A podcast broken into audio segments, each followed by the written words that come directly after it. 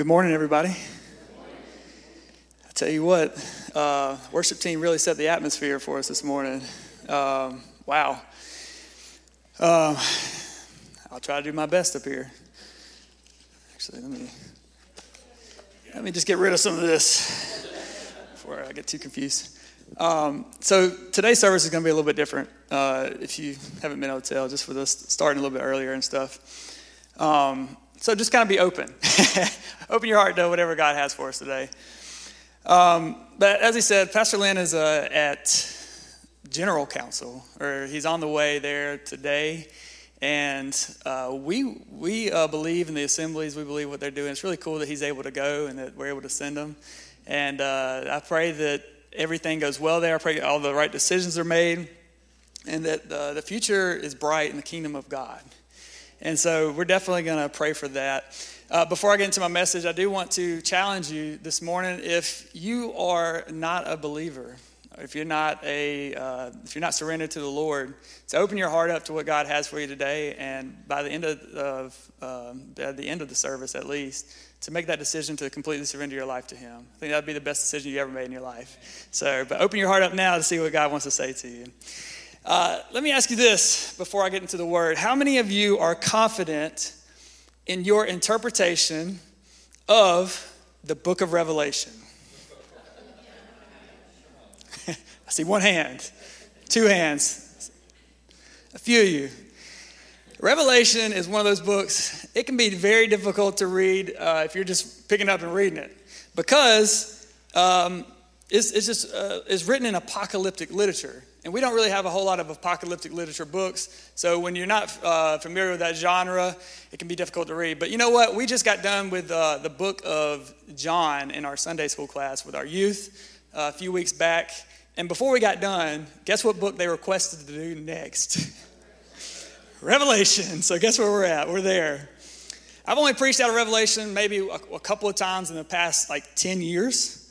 Um, so I, it's not that I try to stay away from it, it's just, it's kind of hard to interpret. But there is a correct way to interpret it, and there's also a correct way not to interpret it.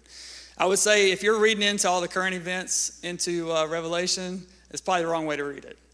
Um, and I can explain that at some point if, if you want me to. But there's two main themes that if you miss these two themes, you're going to miss the whole book. The first theme and the biggest theme of the book of Revelation is this Jesus wins. And because Jesus wins, we win. So if you don't get that out of the book, you miss the point. The second theme is a worship theme, which we see throughout the whole book, and that's kind of what we're going to focus on today. So if you have your Bibles, you can turn with me to uh, Revelation chapter 2 and Revelation chapter 5. We'll be in both. I'll also be um, making references to several places in the Old Testament. You're welcome to try to flip with me quickly if you can. If not, it'll be on the screen. But I do want you to turn to Revelation 2 and Revelation 5. So, if you're unfamiliar with the layout of the book, the first chapter is really just an intro from John. He's explaining what's happening. He's got this vision. He's talking about why he wrote and who he's writing to, which is these seven churches in uh, the province of Asia, which is today is Turkey. And we're going to start with the very first church uh, that he writes to in chapter two. Uh, there's seven churches. And um, the first one is the church of Ephesus. So before we get into all that, let's pray and let's ask God's uh, blessing over today and um, blessing over the reading of His Word. Lord, we thank you again for today. Thank you for the opportunity to come into your house to worship your name. What an incredible time of worship already as we sing about the worthiness of who you are. Lord, I pray that you would uh, bring our hearts back to, to uh, make you the, the highest priority in our lives. And Lord, I pray that uh, your word would illuminate truth in our lives and help us to be changed this morning by it. In Jesus' name we pray. Amen. I titled today's message, Who is Worthy? Who is Worthy? Can you remember back to your days of dating? Now, some of you are probably a little bit younger, you're not married yet, but for many of us that have been married for a long time, uh, can you remember back to like high school or back to like some of your first dates with your significant other? And how did that look? So, Lacey and I have been dating for or since high school, um, and I remember she was. Y'all don't judge me on this, okay? It's to sound weird at first, but just it's not. All right, I had just turned 16. She was 14 and a half, so it wasn't that much off. But we were dating, we started dating in December, and her birthday is in June. So at our six month anniversary, dating, uh, it was also her birthday, and me being a person, I'd never really dated anybody before. Uh, I, would had a few relationships. They never lasted more than two weeks, and they all broke up with me. So it was like, man, the fact that she stayed longer than two weeks, it was incredible. I tell you. And because of that, I was like, man, I want to do something special for this lady. Like, she's something special. I want to do something special. So I had this job of, uh, I was a janitor at a community college. I made about $50 a week, and I saved up, saved up, saved up. And I had, I didn't really have any money, things to spend money on, so I had some money. But for her first birthday, I was like, what do I get her? I don't know. So I, my sister um, actually took me out shopping for different stuff to help me. And uh, I started buying a few things and it started adding up. And I'm like, you know, over $100, over $150, buying different items. I was like, is this enough? She's like, well, there's some other stuff. I'm like, cool. Well, let's just buy that too. Um, by the end of it, I spent over $300 on her. And I decided to wrap each present. I don't know if you remember this. I wrapped each present uh, I, I, coordinated with her mom to get to her house before she was there. I hid them all around her house and made a scavenger hunt for her to uh, go and find each item, with the last item being some kind of jewelry or something like that. I don't know what it was. It was pretty awesome, wasn't it?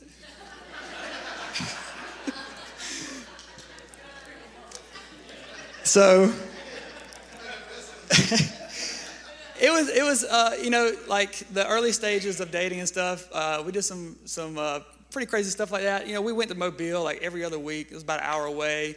I'd drop about hundred dollars going out to eat, going bowling, going to the movies, getting lost on the way home because we didn't have GPS, and I always thought I knew the way back, and I always missed my turn on the interstate. And uh, so that was interesting. We had some pretty um, crazy times there. But then I look forward to now, and I'm like, you know, she just had a birthday in June. I'm like, what did we do? What did I do for her? was it like the first time we started dating? Was it?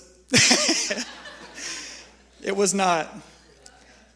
And, you know, I got to thinking about it's, it's, not that I don't love her less, and it's not that um, I don't care for or, or want to do good for but there's something about being uh, comfortable with somebody and being in a relationship for a long time that sometimes you lose sight of maybe what you once had and the energy and the passion that you put into a relationship.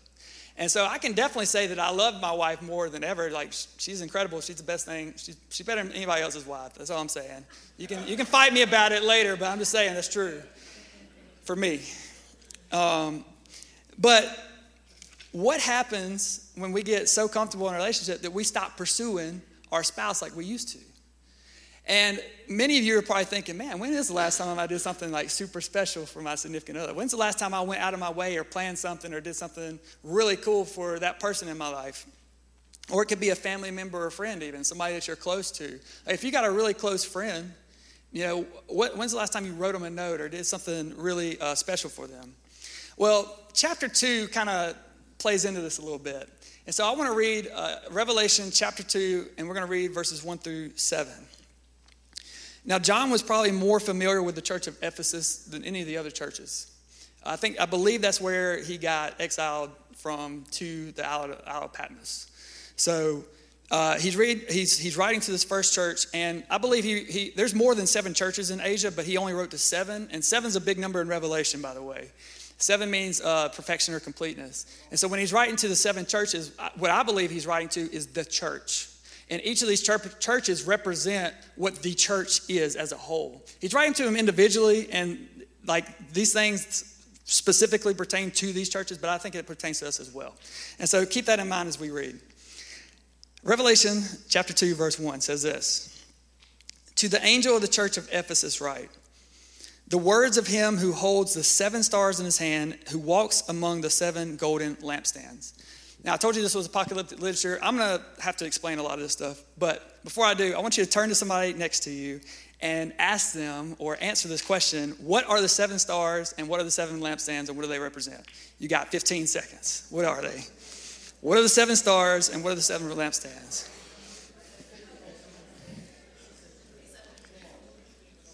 And if you're in my Sunday school class, you better get it right.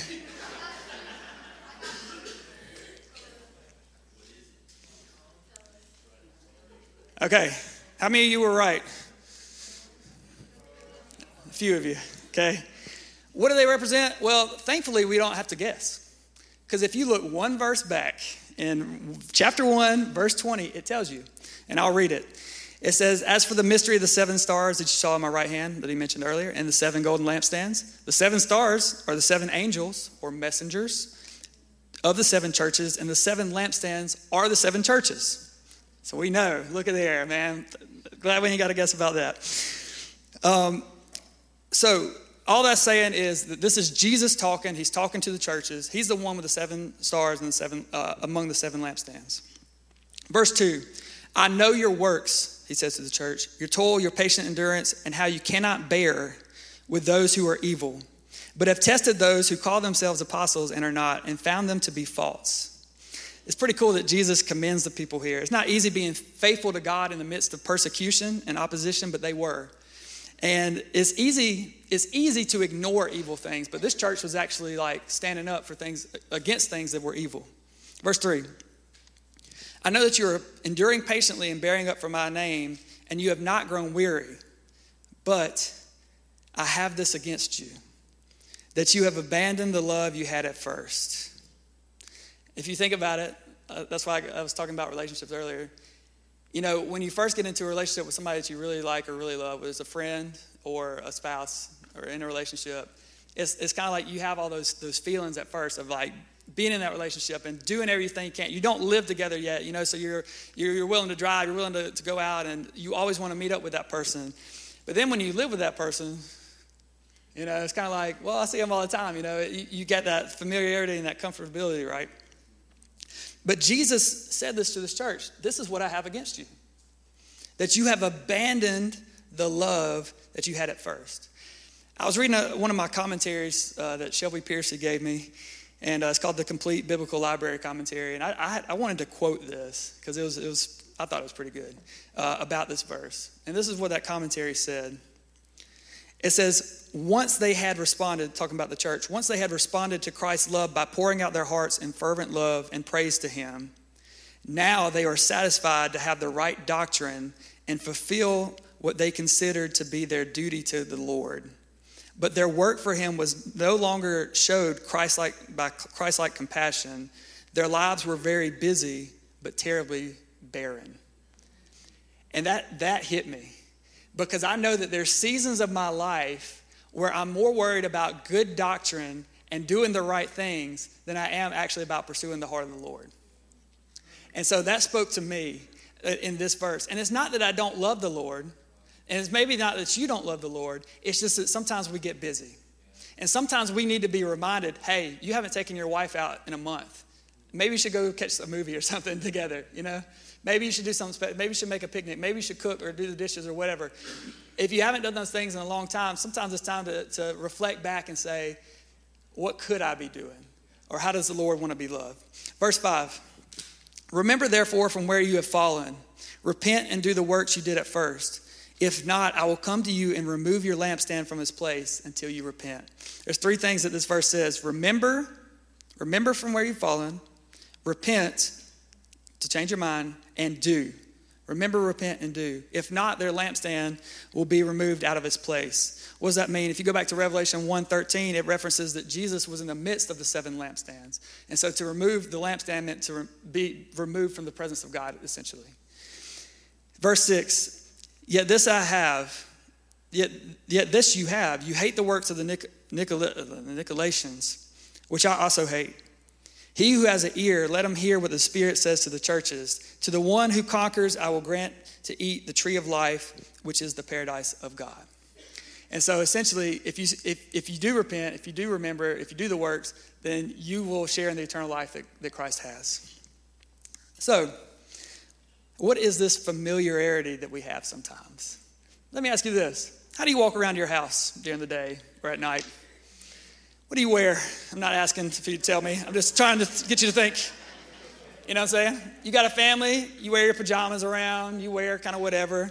You, you may say some things in your house that you may not say in front of other people. You may do some things that you wouldn't always do in front of others.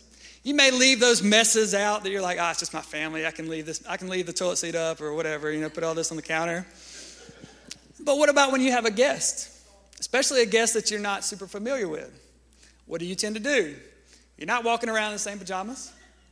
You're not saying some of the same things. You're not doing some of the same things. A lot of you, our house included, well, we'll spend like all day cleaning our house to make it look like nobody lives there. nobody lives in this house. We don't have kids. Don't worry about it. They don't make messes. Everything's perfect. Right? Because when a guest comes in and somebody you're not familiar with, you tend to treat it a little bit differently. I remember staying in uh, Florida. We, we lived, I lived in Florida for five years. Uh, Lacey joined me for three of those years. After she graduated, we got married. But we uh, were 45 minutes away from Disney. And so going to Disney is expensive, right? And we were young and we didn't have a lot of money. But a wise person once told me it's better to have friends than money. So we had friends, and we had friends that worked at Disney. And if you knew somebody worked at Disney, you, you could get in for free. So they could get you in. So guess what we did? A lot. We went to Disney. Now, Disney is a magical place. It's like it's got awe, it's got majesty, it's got one, it's got the princesses and all this stuff. Not that I care about that, but it's got all this stuff that like you you see like growing up, especially if you grew up in that era of Disney, and you just see all these things and these characters, and you got all these rides you can ride, and it's awesome. But when you go there like all the time, what's it start to become like? Oh, that's I could ride the the um, whatever those rides are. The Hulk, no, not the Hulk. That's, uh, different.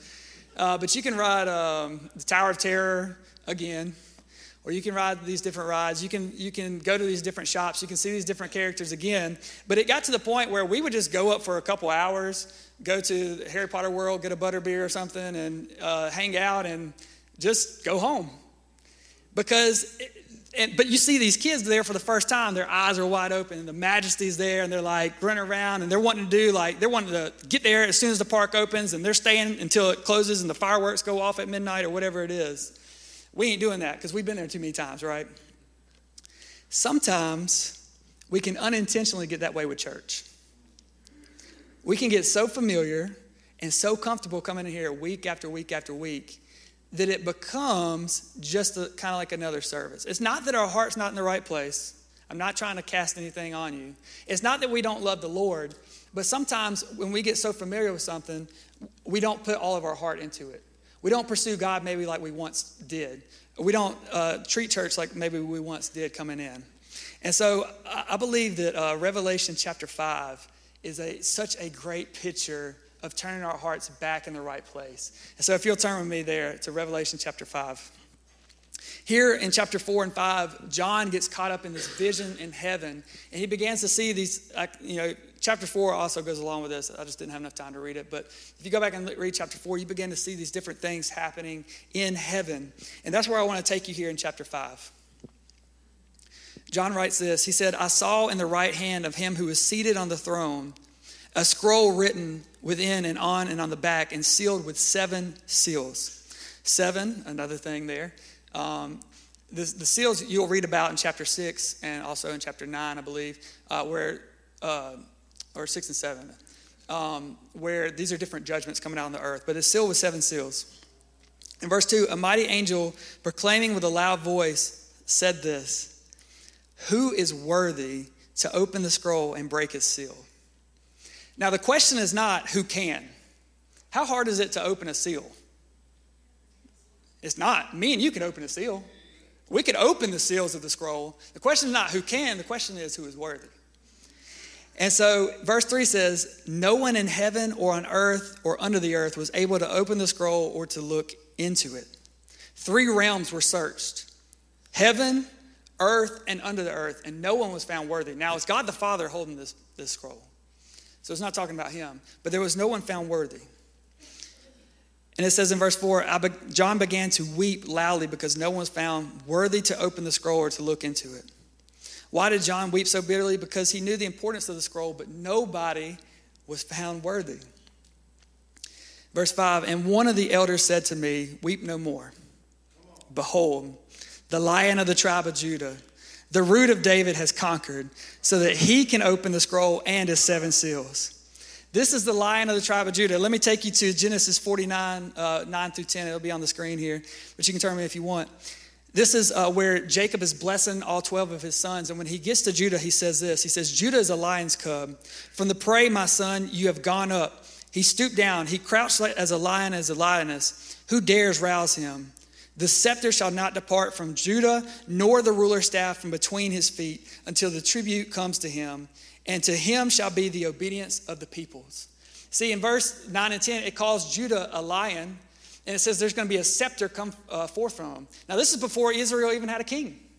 But it is prophesying about a king that is to come out of Judah, and Judah being called the lion. So he is the lion out of the tribe of Judah. He's also the root of David. We see that in Isaiah 11, uh, 1, Ezekiel 19, uh, 11 and 12, Romans 15, 12, and John 16, 33. But in 2 Samuel, I want to read 2 Samuel 7 16. It's uh, talking, God's talking to David. He says, Your house and your kingdom shall be made sure forever before me. Your throne shall be established forever. This is the, the fulfillment of the prophecy that, of the root of David, that Jesus is the fulfillment of his throne being uh, established forever. And the third thing we see in this verse is that he's conquered. John 16 33 says, I've said these things to you that you may have peace. In this world, you'll have tribulation, but take heart, I have overcome the world. It was Jesus' victory at the cross that sealed his, uh, his, his victory here to establish his kingdom. Hallelujah. Verse 6. Y'all good? Y'all still with me? Does it make sense? We're about to get in uh, some other stuff. I gotta, um, if you just read it, you're kind of like, man, what's going on? But it all has significance here. Verse 6. Between the throne and the four living creatures and among the elders, I saw a lamb standing, as though it had been slain, with seven horns and seven eyes, which are the seven spirits of God into all the earth. So Jesus just described as a lion, and now this is Jesus, the lamb that was slain, standing. So he's not dead. He's standing as though he had been slain, and he's got seven horns and seven eyes. So what does this mean? Well, Jesus was the spotless Passover lamb. He was the sacrifice that conquered uh, sin, hell, death, the grave. It conquered those things. He has seven eyes and seven horns. Seven means complete or per- perfection, like I told you. Seven eyes means he's all seeing, he's omniscient. Seven horns represent power, complete power. So he's omnipotent as well. Jesus was the lamb to us. He never hurt anybody. He drove people out of the temple, but we don't ever see a scripture saying that he actually hurt somebody. What we do see is that he, he, is a, he is a gracious God, that he extends grace. But he's also a lion. Why is he a lion? Because he's a lion to our enemies. He's a lion to the devil. Because when the enemy comes at us, that's when he's the lion, right? The seven spirits are probably the Holy Spirit because they go out into all the earth. And the seven represents the complete Spirit of God. So some people have different thoughts about that, but that, that seems to make the most sense. Verse 7 and when in, he took the scroll from the right hand of, of him who was seated on the throne, uh, this, this scroll is, uh, a lot of commentators agree on this, but some disagree. It's probably the title deed to the earth, which was turned over to Adam at the beginning because he was given dominion over the earth. But it was released after uh, he, he um, sinned. And so they needed a way, essentially, to get that back. And somebody needed to be worthy to do that. And that's exactly what happened. We see that in Daniel chapter 7, verses 13 and 14. Daniel says, I saw the night vision, and behold, the clouds of heaven, and there came one like a son of man. And he came to the Ancient of Days. This is the same picture we're seeing here in Revelation. And he was presented before him, and to him was given dominion and glory and a kingdom that all peoples, nations, languages should serve him. His dominion is an everlasting dominion, which shall not pass away, and his kingdom one that shall not be destroyed. The Son of Man received the kingdom from the Ancient of Days. Amen. Verse 8 And when he had taken the scroll, the four living creatures and the, and the 24 elders fell down before the Lamb, each holding a harp and golden bowls full of incense, which are the prayers of the saints. And they sang a new song, saying, Worthy are you to take the scroll and to break open its seals. For you were slain, and by your blood you have ransomed people for God and from every tribe and language and nation. Every human being, every race, every color, every culture, God wants them to belong to Him. And you have made them, made them a kingdom of priests to our God, and they shall reign on the earth. Then I looked up and I heard around the throne and around the four living creatures. And by the way, um, I, hope that you're picturing this scene as it's unfolding in the scripture. I, I, I meant to say that kind of as we were reading it. Um, one of the things that has really been on my heart and really captivated me to, to uh, Revelation chapter 5 is I, I remember reading this in our study, in our Sunday school class actually, preparing for it and just being like, man, how short do I sell God at really the majesty and who He is? And when I'm reading John's uh, vision and all this stuff that's happening in this book, I'm like, man, I've got, I need a new perspective here. I need new eyes to see exactly how worthy and how majesty God is. Uh, but in verse uh, 11, he says, Then I looked and, and heard around the throne and the living creatures and the elders the voice of many angels numbering myriads and myriads and thousands of thousands. If you don't know what a myriad, you're not alone. But we do know. Uh, a myriad is the highest number in the ancient Greek uh, number system, in, the, in their language. Uh, and it meant 10,000. So it's 10 thousands of 10 thousands, thousands of thousands. You're not meant to really keep up with a number. You just need to know it's more than we can count. But they were saying with a loud voice, Worthy is the Lamb. You see the theme through here, right? Worthy is the Lamb who was slain to receive power and wealth and wisdom and might and honor and bl- glory and blessing. Seven things, that, if you count them, the seven things. He's worthy to receive power. In Matthew chapter uh, 28, 18, Jesus said, All authority has been given to me on heaven and on earth. Therefore, go. Authority there means all power and absolute rule. He's been given power. He's been given wealth. The wealth of the universe is his. He's been given wisdom. His wisdom is the wisdom of God. He's all knowing. He's been given might. He has the strength of the spirit of the power of truth. He's been given honor, reverence, and respect for all, for all he is and all that he's accomplished. He's been given glory, the brightness, the splendor, the radiance of God because he is the light. He's been given blessing because he is exalted, because he has humbled himself. And verse 13 says, I heard every creature in heaven and earth and under the earth and in the sea and all that is in them saying, To him who sits on the throne and to the Lamb be blessing and honor and glory and might forever and ever. And the four living creatures said, Amen. And the elders fell down and worshiped him. I want to invite the worship team back. I wanted to intentionally leave a lot of time here at the end of service. We got plenty of time, and we'll probably, um, to be honest with you, we'll probably go past 12. I hope we do. Um, not for the sake of, you know, we won't stay too long. But what I'm saying is, I'm not in a rush to get out of here. And I hope you aren't either. If you're in this room and you haven't surrendered yourself to the Lord, I want to give you an opportunity to do that here in just a minute. And we're going to take some time to worship and to pray. Um, and at the end here, we're going to have a, a little bit of time of some focused prayer time where, you know, I'll kind of give a little bit of direction as to, to what we're praying for. But my challenge to you today is if you really have been comfortable coming to church and you felt yourself kind of getting in the same rhythm and the same routine, and it's, you know, I lift my hand during this time of the song, or I kind of do this. And worship, worship is not a song. Y'all know that. Worship is not when we play music and we come in here on church. That's not worship.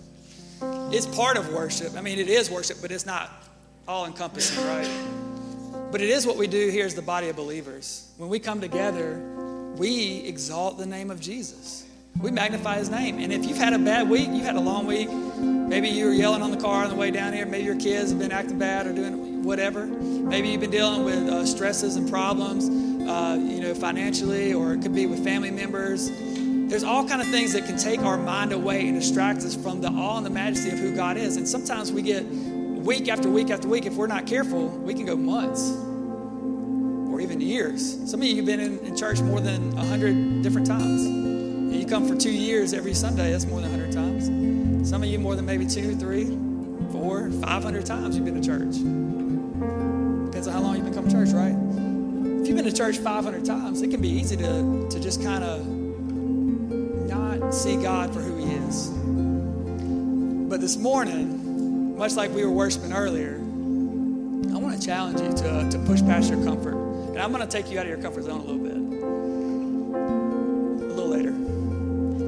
But for now, would you stand with me?